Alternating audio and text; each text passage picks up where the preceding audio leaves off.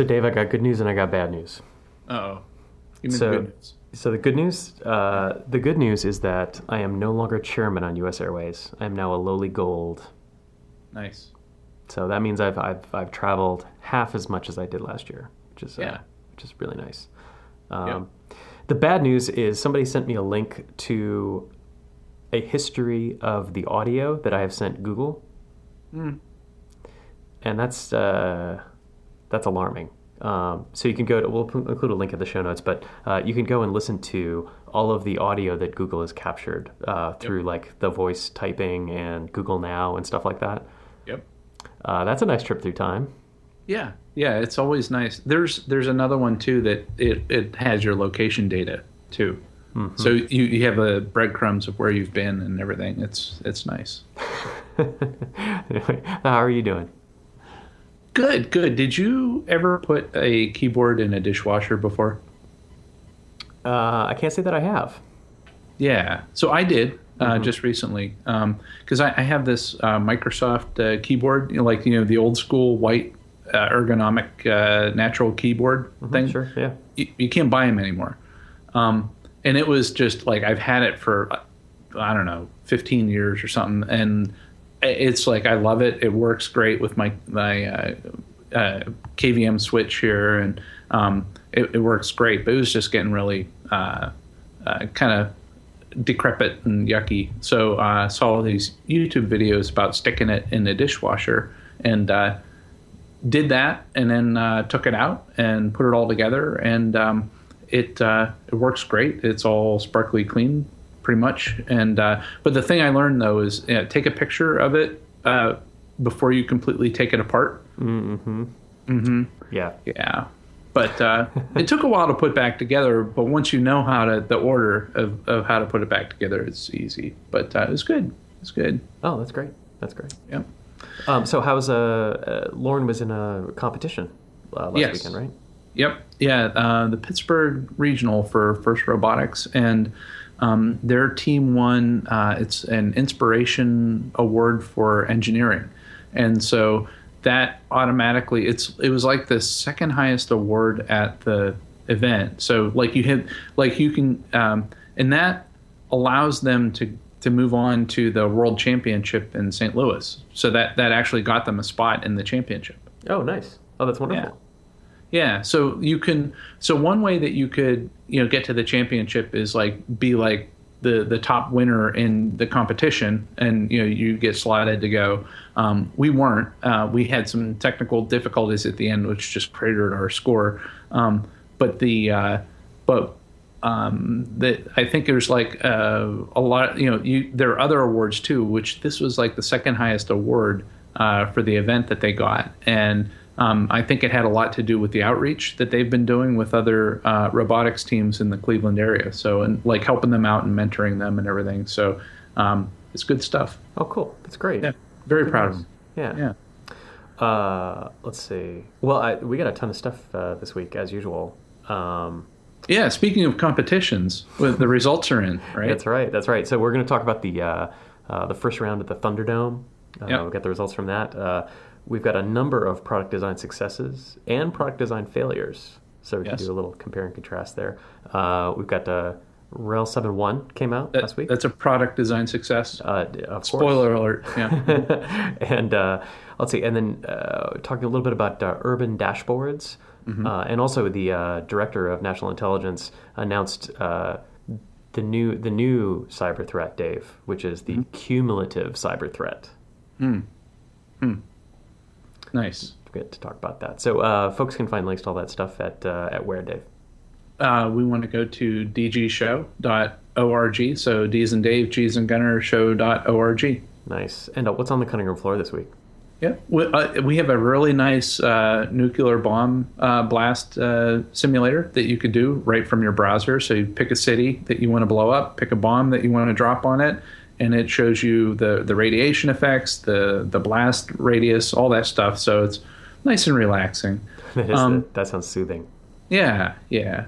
Um, and then we have the uh, the very first web browser. So and and you got to check that out. Um, it, it's just really cool. Like using a teletype uh, to to use the World Wide Web, um, it's is pretty awesome. Um, and then you found uh, BattleShot. Yeah, yeah. So uh, you know, the uh, in college, you know, you got your drinking games, right? Um, Right. Like uh, Flip Cup and stuff like that. Uh, this is a, I would say, this is a, a leap forward in drinking game technology. It's Yep. a game of Battleship conducted with uh, shots of whiskey.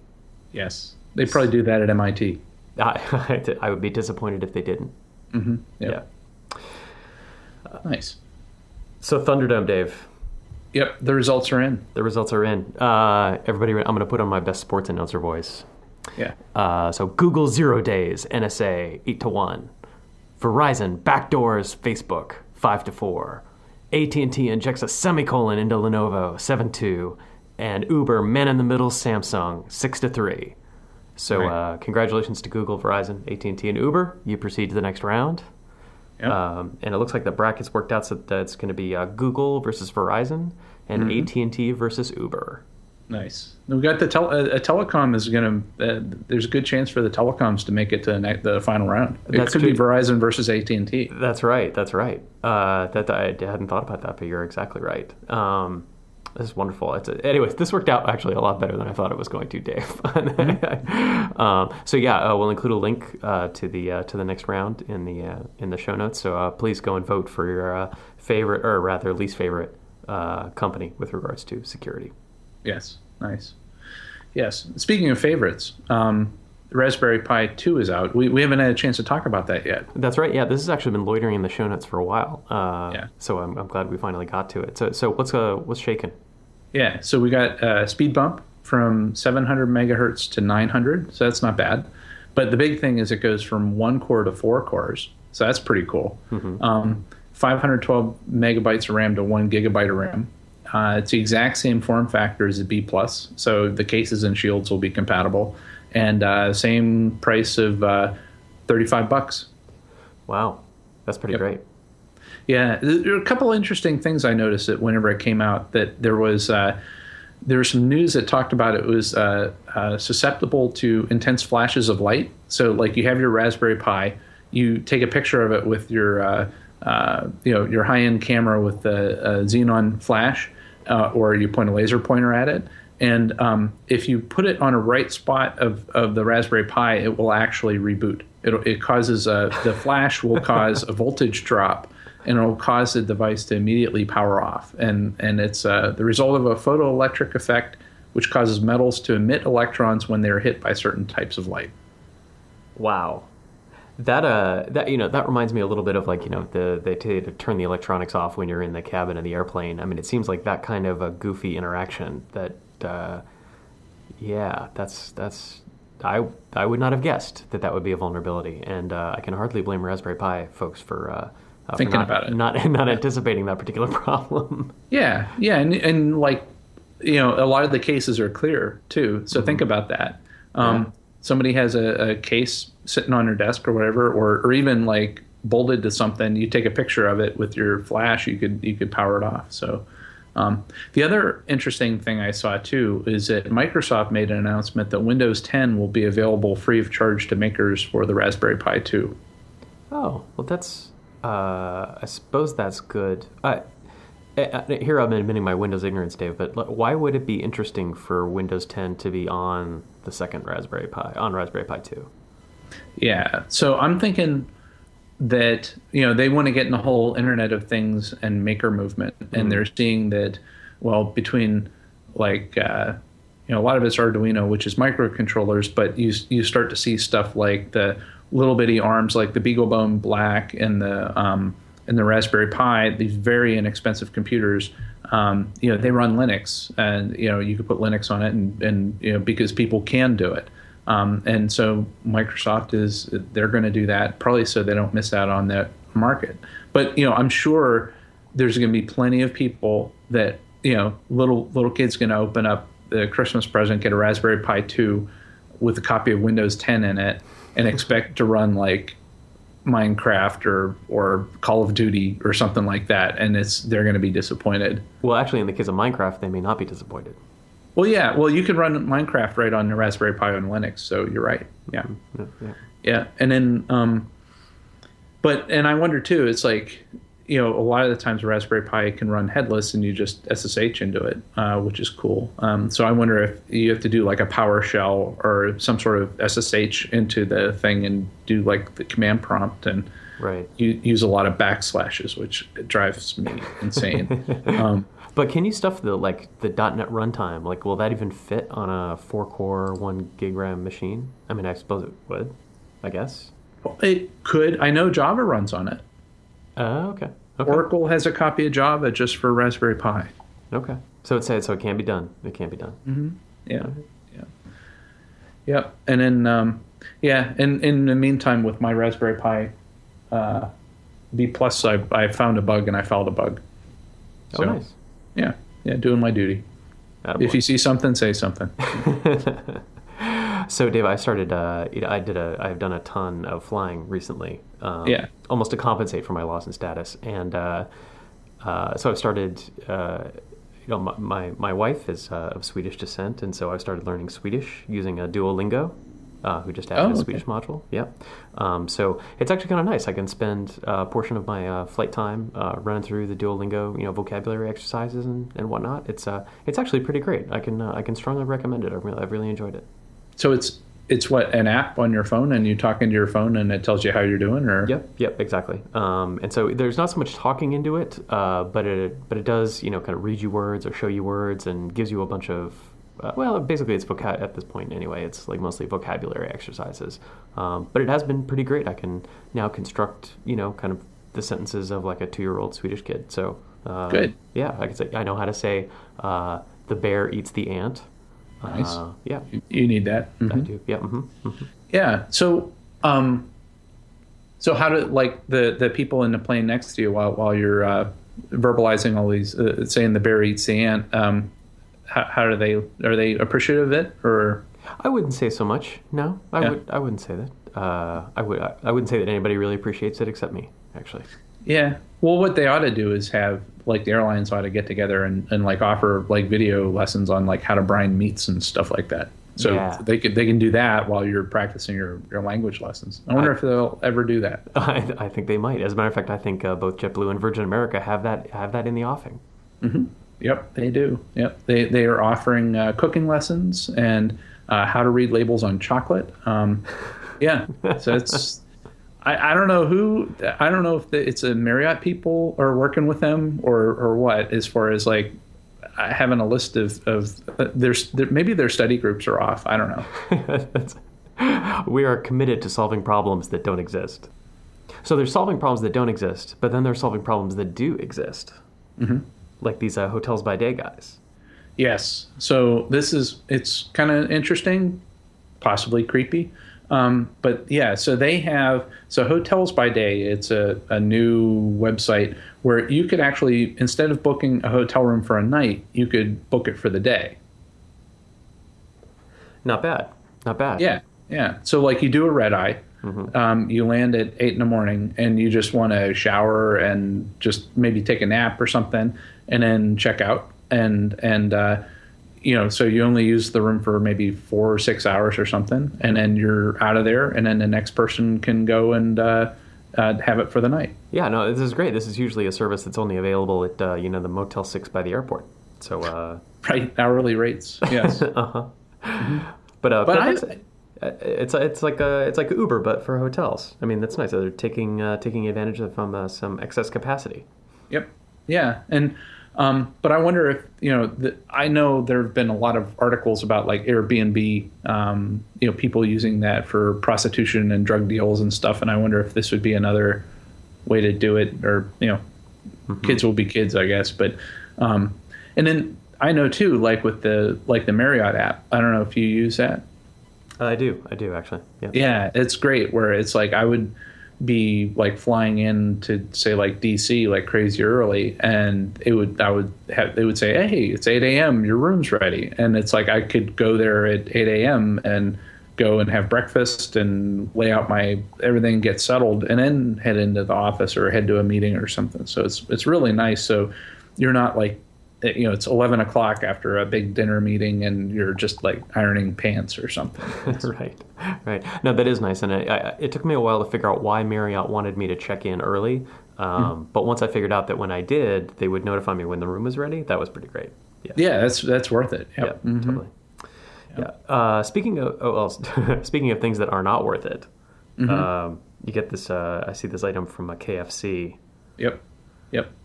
Yeah. So we, we talk about coffee a lot on this show, but um, then then looks like in the UK they're bringing uh, edible coffee cups.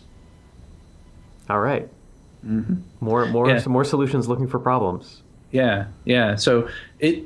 I saw pictures of it. It looks like um, like a paper cup, and then on the inside of it, it, it kind of looks like a, like a cookie. Um, with and then inside the cookie there's like icing inside of it, and then you put the the hot coffee inside there, and then it it uh, it's it's white white chocolate I think. Um, so sounds kind of good, and I guess you could eat the whole thing and maybe throw the paper away or something. But um, but yeah, yeah, that's that's what they're working on. I I'm trying to imagine a world in which I would buy that kind of a thing. I that doesn't hard Yeah. for me to. I don't. I, I'm not sold on this. I'm not sold. Yeah. Well, I'm surprised they're doing that. I mean, what they should do is like a chicken and waffle cup. See Right? now, now, see now we're cooking with gas. This is Yeah. uh, now we're getting somewhere important. Yeah. Like down south, this would this would be a down south thing, I think, right? Mm-hmm, So you get a waffle cone, you fill it with gravy and and bits of chicken. That would sell. I'm take my you. money. Take my money. Yeah. Yep. That sounds great. Uh, so oh, And, and put the- it in your cup holder. yeah, that's So right. You could drive around with it. Yeah. A little uh, chicken and gravy on the go. That's all.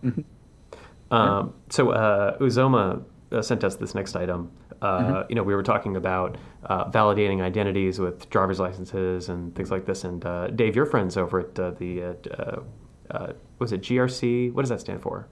uh, Gibson Research Research Corporation. So um, he has a uh, he does a podcast called uh, Security Now. Uh, yes, yeah, yeah, that's right. Steve Gibson, right? Yes. Yes. Yes.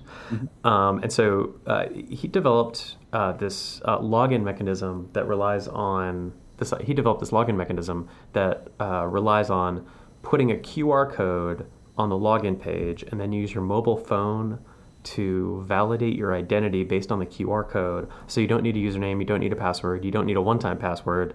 Um, it kind of on paper it looks totally sound. I, uh, if I had to sum it up, it's uh, basically a key exchange with a robot vomit. Uh, is kind of uh, is kind of the scene there. So, uh, Dave, I don't know if you've looked at this any more carefully than I have, but uh, uh, it seems like an intriguing idea. I don't know why it wouldn't take off. Um, Yep.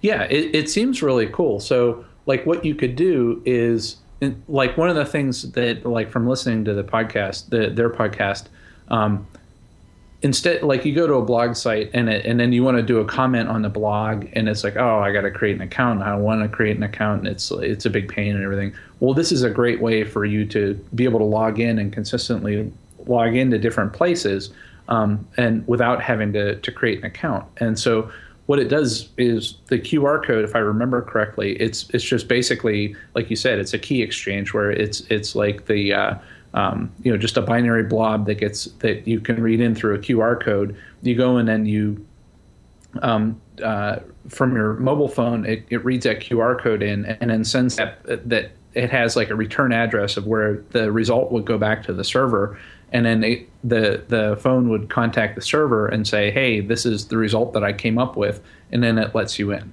and it and it gives you a unique identity, and so that way um, on the server side. They don't have to keep any passwords at all. So it's like all you do is just, and you don't even have to have like a username or anything like that. It's just like some number that you are and the only way that you can get in is through the private key which only exists on your phone and you can make backup copies of it and um, you could have that on your pc you could have it on your tablet um, you can move it around too so you don't have to worry about losing your phone and losing your identity anywhere Huh. That's uh, interesting. That's yeah interesting. and and you think about it too it's like to me it's like the the whole idea of passwords is just it's so well past its time I, I think this could possibly replace passwords down the road too Yeah, yeah. Just got to get a kind of a critical mass. You'd need like a large you'd need a large provider of usernames and passwords like a Yahoo or a Google or something to adopt it and kind of force people to start using the using the system, I guess. Yeah, he on the podcast he said that um, he presented it at some security conference in Las Vegas, and one of the guys in the audience was from uh, Fido. I don't know if you know about that. Uh, like FidoNet. Uh, Fido, like the for identity management, uh, Oh, like it's oh, like a uh-huh. next generation identity management thing. It's like he saw the presentation and he went up to Steve Gibson and said, "Oh my gosh, this is so elegant and everything, and it sort of negates all the stuff I was working on." Um, and it's like I wish I would have thought of it because it's so much simpler than all the complicated stuff that he did. So, Right. and that's what Steve Gibson said. So, um, but it's still it's it's pretty interesting, and and people should check it out. Yeah, yeah, that's great. It's all open source. So, so the next item is from Uber, uh, who's been on this like PR blitz uh, to compensate for uh, all the things that earn them uh, their move into the second round of our Thunderdome. Yeah. yeah. So they're trying to do, you know, they're doing a bunch of charity work, uh, and what's that? Their latest item is uh, they're going to enlist a million female drivers by 2020. Right. Yes. Do you, do you see any problems with that? I uh, well, I think it's very clever of them to promise to do something in 2020, uh, which is long past the time anybody's going to remember that they had made this promise. Uh, so yeah, it sounds like pretty a politician that will be out of office by then. right. Yeah, exactly. Yeah, yeah. Um, but this is this is supposed to uh, compensate for for what, Dave? For the the uh, the attacks uh, that the Uber drivers were attacking women in India, right? Yep. Yep. So they're like they're like, oh, we're going to respond to this. So it's a PR disaster. They are. Um, oh, we're going to put panic buttons in, in in your app. So if you're being attacked by your Uber driver, you can push a button, and while you're being attacked, you could you could uh, uh, have police come to you and all that. And and I guess they have the idea now that well, what if we have women drivers, and that'll help maybe make the problem go away. right, right. Because it would be impossible for a male driver to attack a or a male passenger to attack a female driver. Yeah, I don't know if they thought this through. I don't, I don't think they have either. I get the sense that uh, a bunch of programmers over at Uber were having drinks in a bar one night and decided that this would be a really good idea. Um, or, or the the uh, crisis agency that is like, yeah, this is what we're gonna do. you know, this, by the way, Uber, uh, find out who Uber hired as their crisis agency and make sure they never get hired by anybody ever again because they are doing a terrible job. Yes. Well, my, my prediction is now they're going to brag about having um, "Hey, I'm being attacked" button for the drivers yeah, exactly. Yeah. as a feature. Yeah. Not a bug. It's a feature. Yeah. Uh, Yeah. Well, I guess that's why cabs have the that like plastic separator between the driver and the passenger. Yeah, yeah, yeah. Well, I mean, only in the hairiest cities, right? Uh, I don't know. The, what a it's just awful. What a terrible company. What a terrible company. Terrible image that does terrible things. They don't care. They yeah. they obviously don't care. They obviously Yeah. don't care. All right, uh, lighten my heart, Dave. You got a movie plot kit for us? Yeah, yeah. This is a do it do it yourself movie plot. Um, so scientists have figured out a way to store data inside your DNA, and that could last millions of years. Wow. This is like a Johnny Mnemonic, but like up on the next level, right? Mm-hmm. Yep, yep. So according to this article, one gram of DNA can store the equivalent of fourteen thousand Blu-ray discs. Okay. Uh, That's a lot of Netflix. That's a lot of Netflix. That's a lot of Netflix. Um, I wonder, although storing something in DNA seems like it might do something to the DNA that maybe you don't want. Yes, yes. It- yeah, that's true. That's true. It's like you could store it there, but do you want to put it back in you? right? Yeah. So I downloaded House of Cards, but now I have wings. Yeah. Maybe you want that. Yeah, you know. Yeah. Huh. Um, I, I- I've read, you know, over the years, I've read a number of articles about using these kind of like biological hard drives, right? Um, And using DNA, and I guess other, and there was uh, storing data with bacteria as well was going to be a thing, um, where you like store it in the bacteria, and then you use like blue lasers to kill bacteria or make help the bacteria live, and somehow you're going to store information that way. Um, it'll be really interesting. I mean, once we, you know, eventually we're going to start reaching limits on, you know, silicon and and other. Uh, kind of more traditional media. Um, it'll be interesting to see where this biological stuff goes, um, and also a little gross. It's going to be gross. Yeah. Well, and also think about the you know for your movie plot, right, where somebody wants to, um, you know, you got the micro SD cards. They're they're getting pretty small, and you could store a lot on there. And so you get the spy that's trying to steal from the the government uh, agency or whatever. Um, you know, how are they going to pat somebody down and, and search their DNA for uh, for uh, you know uh, data that's being stolen? Mm-hmm. Well, Gattaca, we saw this. Gattaca, Yeah. right? Yeah. You just uh, run a vacuum over everybody before they leave the office, to make sure they didn't smuggle anything out. Yeah. Well, what if it's in what is what if it is you? What if you are the data? Oh, right. Well, I guess you got to completely dissolve every employee and then reconstitute. Sequence them. Yeah, sequence them and then and then yeah, reassemble them on their way out. Right. so it's a business opportunity for somebody, I'm sure. Start working on that. Yeah. right, right, right. Um, hi, John. Can you come in my office? Uh, and if you could bring a cardboard box and uh, step in this vat. Yeah. Yep. Uh, all right. Uh, so you know we're never going to get there, Dave. We're never going to get to uh, uh, these like frontiers of science and, and computer science if uh, more people don't learn uh, computing languages, right? Yes. Yes. So, but Washington has a solution for for us, don't don't they? Yep. Yeah. They they want to uh, they want to uh, make computer science count as a foreign language. Which uh, I don't. I got a bunch of snarky comments about this, but I'm I'm wondering where your head's at with it.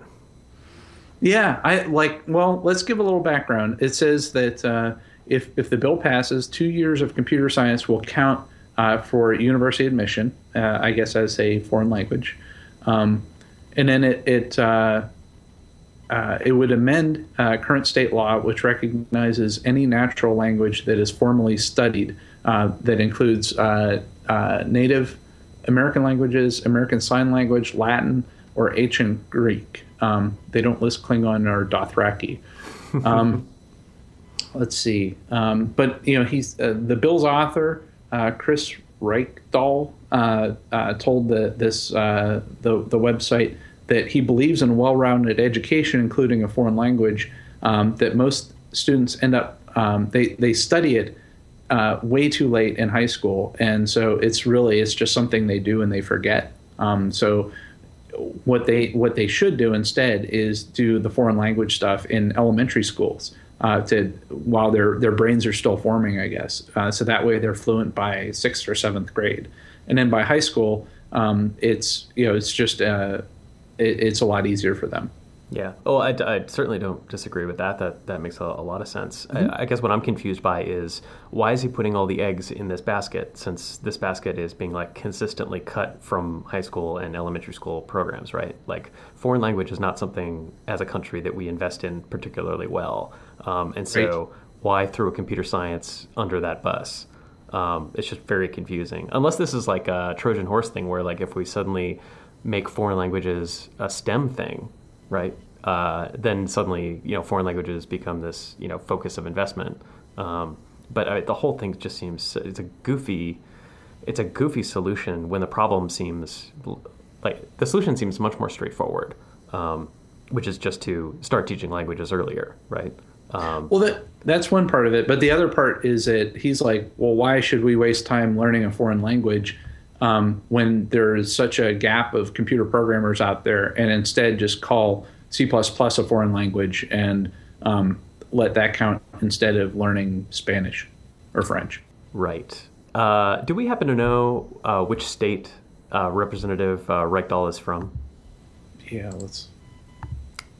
The state of I say, oh man, I, I would lose this bet. yeah, State of and when you say Washington, I believe that this is a state bill. yes, okay, yes, that makes sense.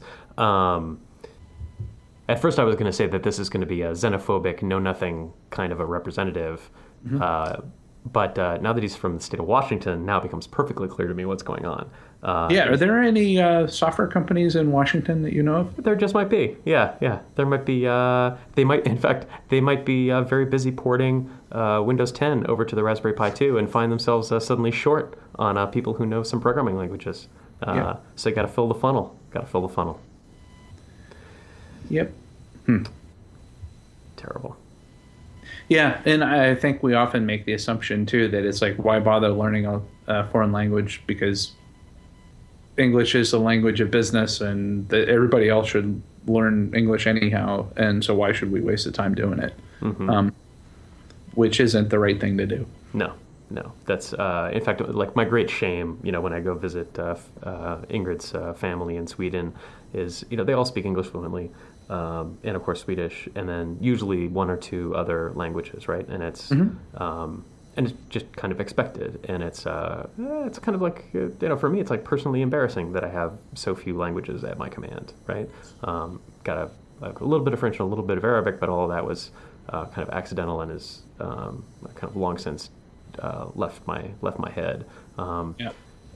and you know, if I also just for its own sake, it's fun to learn a foreign language. I think. I mean, you know, I'm you know going through this Swedish stuff on Duolingo, and it's kind of feels like a nice brain exercise, right? I feel, it actually Yeah. feel makes me feel like I'm getting smarter, um, and uh, kind of de-emphasizing that for a more uh, well, let's say technical curriculum seems like the wrong direction to go to. It's just Yeah.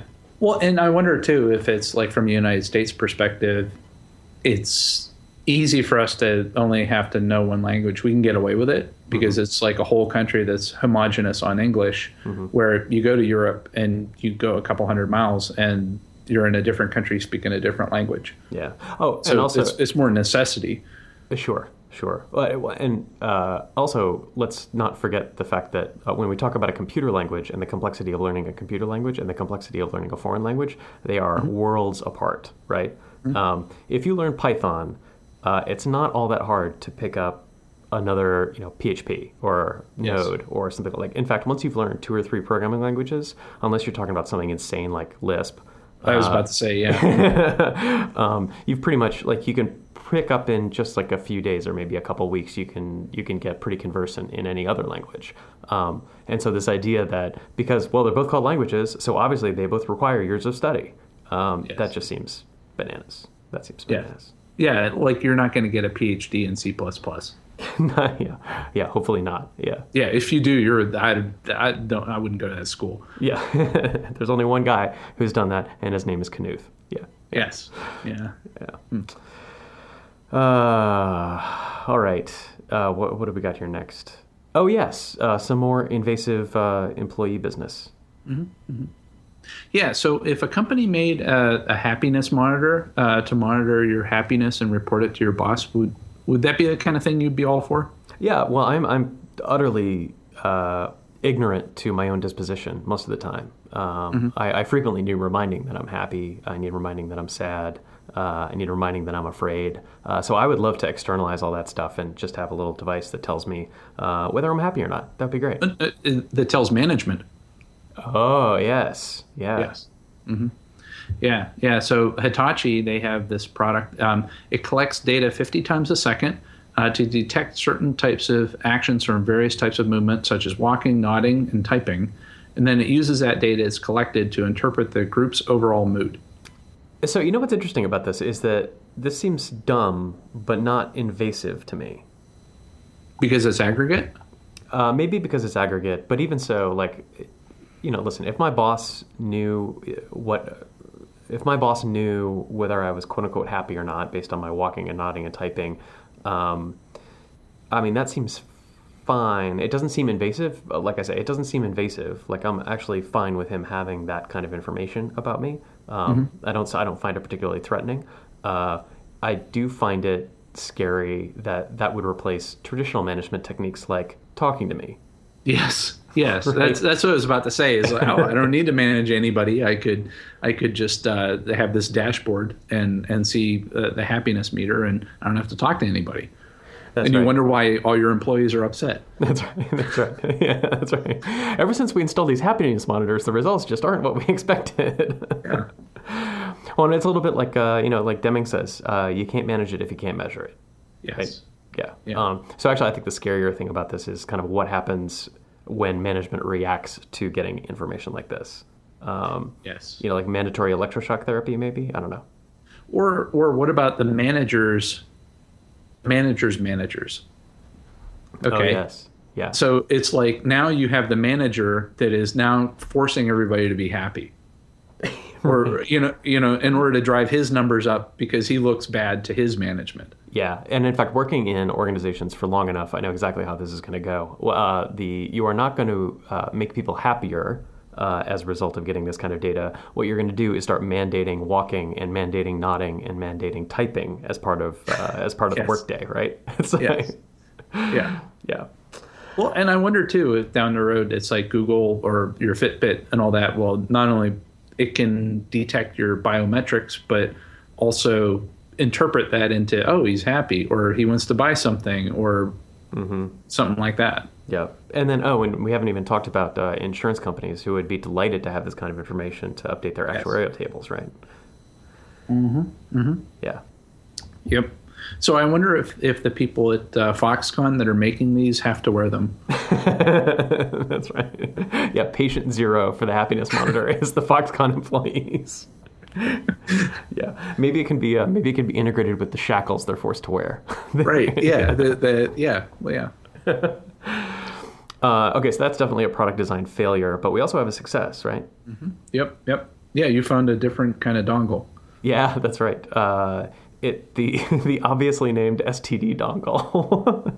Yeah, which sounds really inappropriate. um, yeah, so uh, It doesn't sound like something you want to touch either. You're right. It's like, hey, hey guys, look at this STD dongle I got.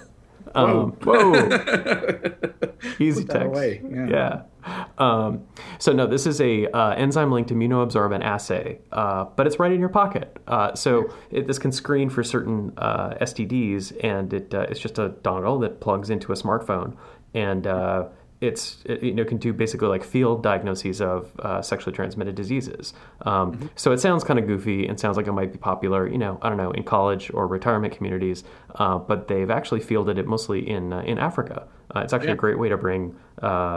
Uh, to bring this otherwise expensive and time-consuming uh, diagnostic uh, actually out into whatever you know, remote villages and so forth. Oh, and it, Dave, it works on Android and iOS. nice. Mm-hmm. Great. Yeah, pretty great.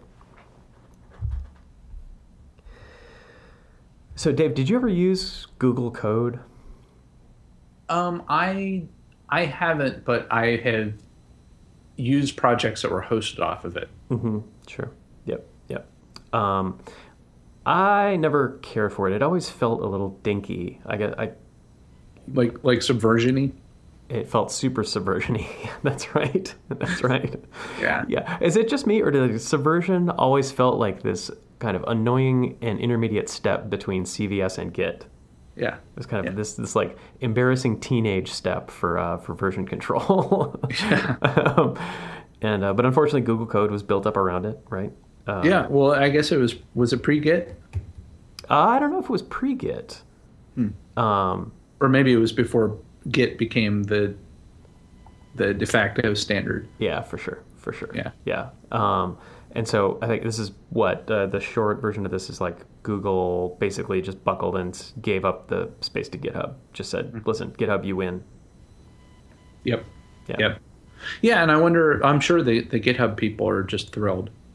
Oh yeah, yeah. Well, I'm not even sure if they would notice the influx of, of projects coming in from Google Code. Right, but but to but they're publicly advocating people to use GitHub. Yeah, and in fact, and in fact, providing an export to GitHub tool uh, from Google Code, Yeah. which is really nice of them, actually.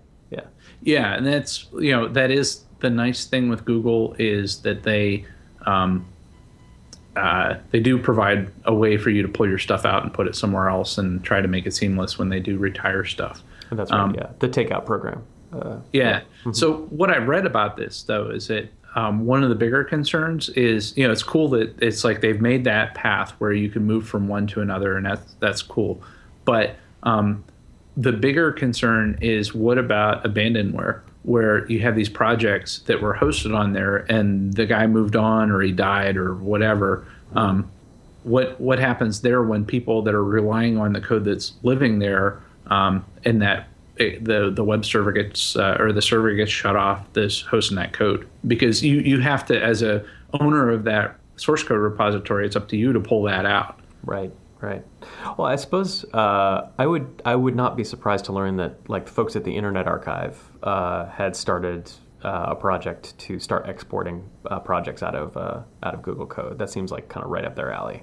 Mm-hmm. Um, but uh, but besides you know their philanthropy, um, yeah, you're right. I mean, uh, the, we, there stands a good chance that we're actually going to lose a lot of this stuff. Yeah, and you're and and I think that's a great idea too because it's not like it's source code, so it's text files, so it's super compressible. Um, it's not like tons of video files and stuff like that. So I wonder if it's that much storage compared to say like YouTube. Yeah, yeah, yeah, yeah. Just so. Yeah, that's right. Um, yeah. Huh. Well, sorry, Google Code, um, but uh, I don't think anybody's going to miss it too much. No. Um, I think uh, GitHub is, in fact, a pretty fantastic solution for this problem. Mm-hmm. Yep. Uh, let's see. Speaking of code, Dave, Yes. RHEL 7.1. Yep. Yep. It's out. Uh, it, I'm excited about it. Um, it has uh, the SCAP security guide baked into it. It's right on the ISO, so that's pretty cool. Mm-hmm. That is cool. Yeah, Uh, and and also, then- some, and also some new flavors. Yes, yeah. There's a, a new member of the RHEL family, uh, a couple new members. Um, there's RHEL for real time. Um, so that's something I've been working on for a while um, to, to get out the door. Uh, so that is for the, the people that need uh, low latency and and excellent determinism. Uh, uh, we have a software-based real-time offering, so that's that's really exciting. Um, and and the cool thing with RHEL for real time is that this is going to retire what we, we used to have MRG real time, uh, which the way it used to work is you would get like RHEL 5, which was 2618. And then we would have like some crazy 3.x kernel that we would add. It, it- you know, it's like the latest stable kernel. We would apply the, the, the real time patch set to it and then support that. And then so as a result, like the drivers were way different, and there was there are all kind of differences, and and a lot of the times the the guys that were doing the real time code, they spent a lot of their time just backporting bug fixes and and security fixes instead of focusing on the real time. Um, whereas now with RHEL for real time, a lot of the the stuff that we wanted in in real time has actually made it into the 3.0 kernel because we were pushing everything upstream. And now that RHEL 7 has the 3.10 kernel, um, the the code base for RHEL for real time is the 3.10 kernel, but we just build it in a different way and we apply the, the RT patch set directly to that. So it's it's really cool. It's, I'm I'm really happy with how Oh, that's great. out. That's I mean, I remember when MRG Real Time came out, and and we are like, yeah, like in the future, we don't want this to be a patch. We want this to be part of the mainstream um, for all the reasons that you just mentioned. And so it's really great to see us kind of finally hit the mark there. That's that's awesome. That's great. Yeah, so the, the daylight between the two is is very uh, small, but um, and and what we do with the uh, RHEL for real time is that you know we took a lot took a look at a lot of the code paths in in uh, in the Linux kernel and where wherever we saw a very long code paths, we would uh, uh, you know the the kernel the real time engineers would break that up into like smaller uh, smaller threads, and so you could uh, more easily interrupt uh, the processes. Oh, that's great. That's great. And so actually, uh, even if you're not using the actual real time product, you're actually benefiting from a lot of the real time work. Mm-hmm. Yeah. Yep. That's Yep. awesome. That's awesome. And thank you to uh, both the U.S. Navy and to Wall Street, uh, Mm-hmm. some firms on Wall Street, um, who over the years have contributed to this real-time effort. Um, So really great collaboration there. That's great. Yep. Uh, so Dave, I, I you, Dave, you know I love containers. I love them. Yes. You, Um, you have a bunch of them I home, do. right? I do. Uh, I wonder though if uh, a full-blown RHEL 7 install is maybe a little bit too much for me. Maybe I need. Uh, maybe I just need like a uh, an operating system that is like optimized for running containers and nothing else. Yeah. What do, what do you got for me? How, how about RHEL Atomic? That sounds exciting. Yeah, yeah. so that's that's exactly what it is. So RHEL Atomic it allows it's just enough operating system to run containers.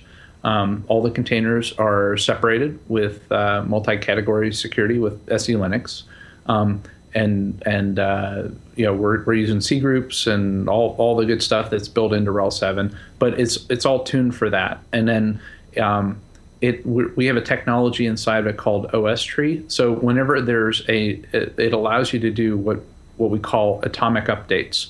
So instead of a like glibc vulnerability comes out or something like that, instead of pulling down a, a handful of packages and having all the dependencies and all that stuff, um, you you basically do an atomic update and it updates the the system all at one time. So you could almost think of it as like when you get a new version of the Android OS. It's it's just basically you're not updating little pieces of the OS. It, it pulls down the whole thing.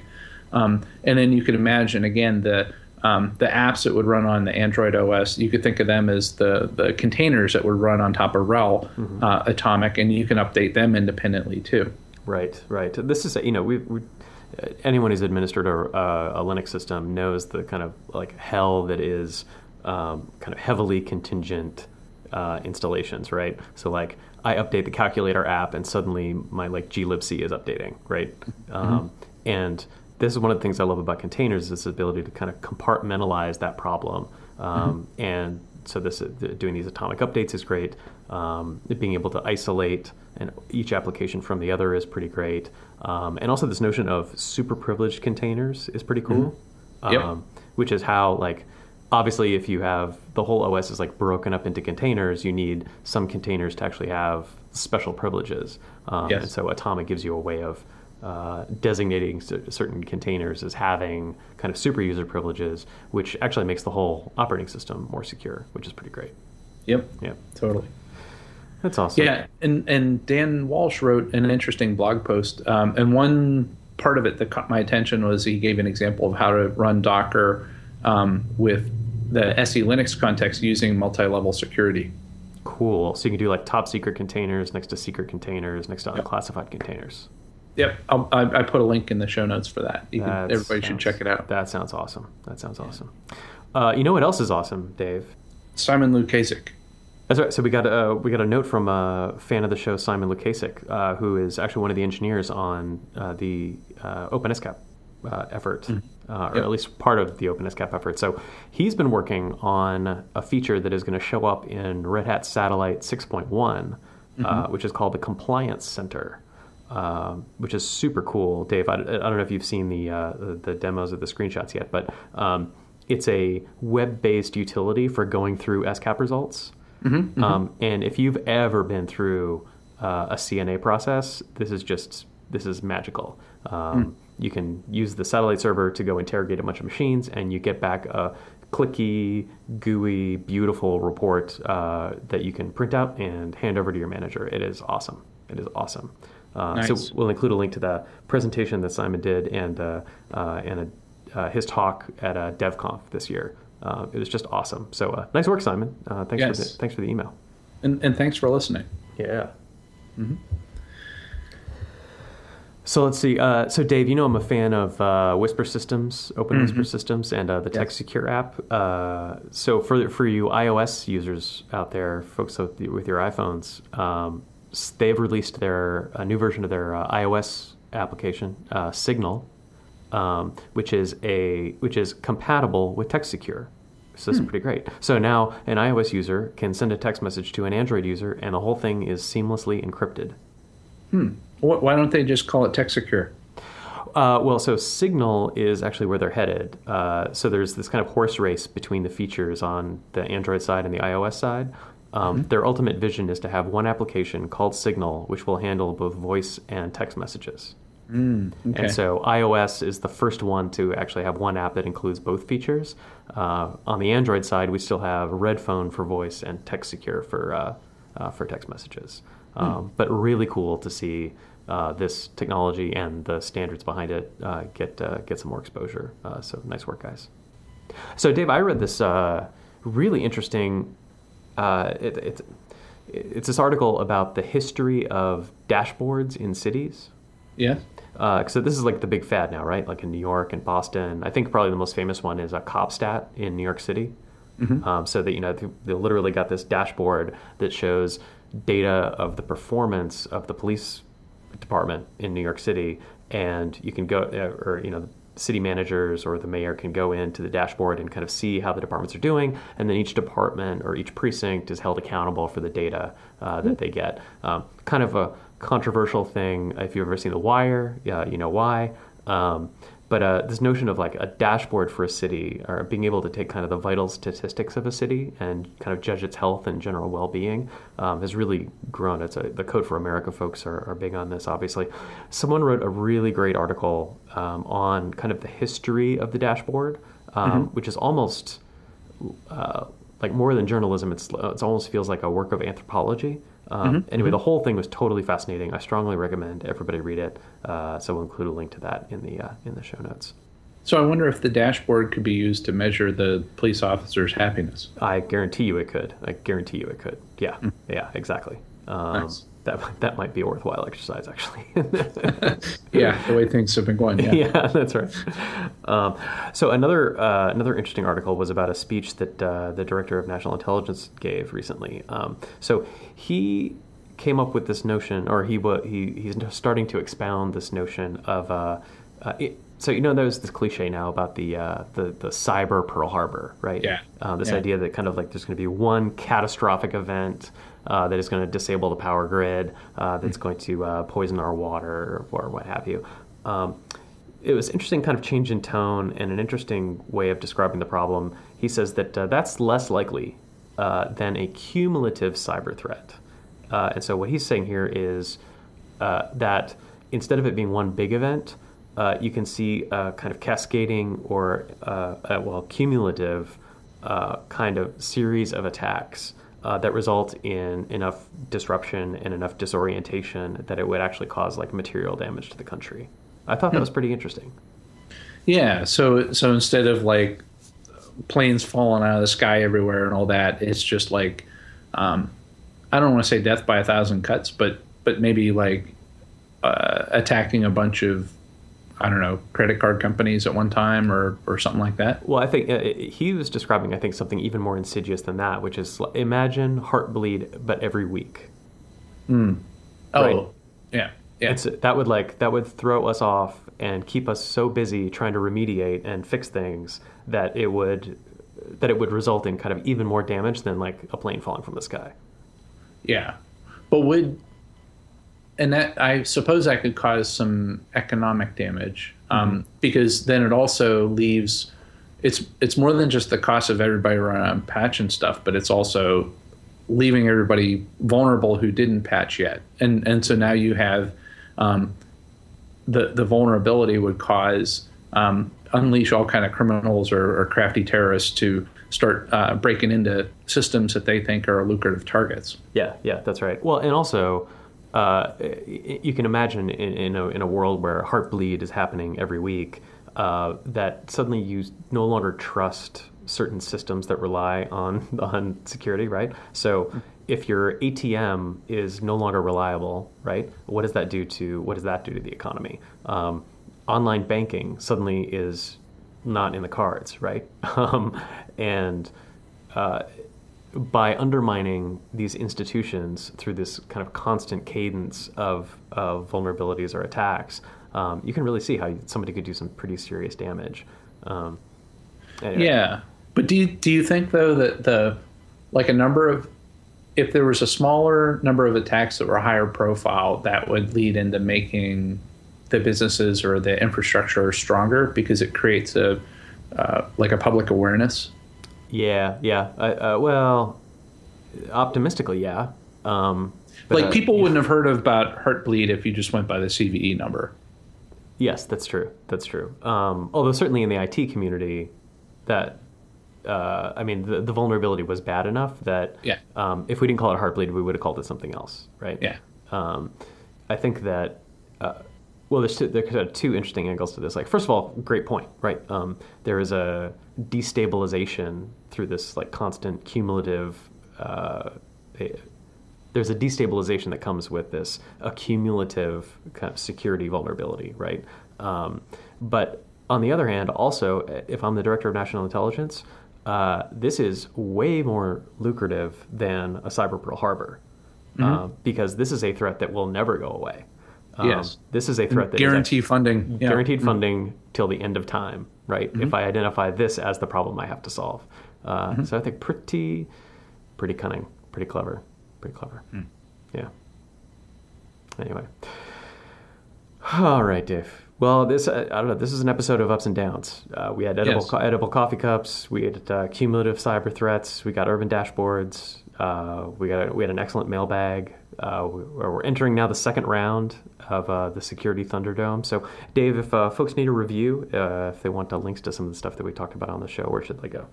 Yeah, and especially if they, we need to have them vote in the second round uh, for the for the Thunderdome. Um, right. They need to go right now to uh, dgshow.org. So D's and Dave, G's and Gunnar show.org. All right. Uh, well, thanks, Dave. Have a great week. Yeah. Thanks everybody. Thanks Gunnar.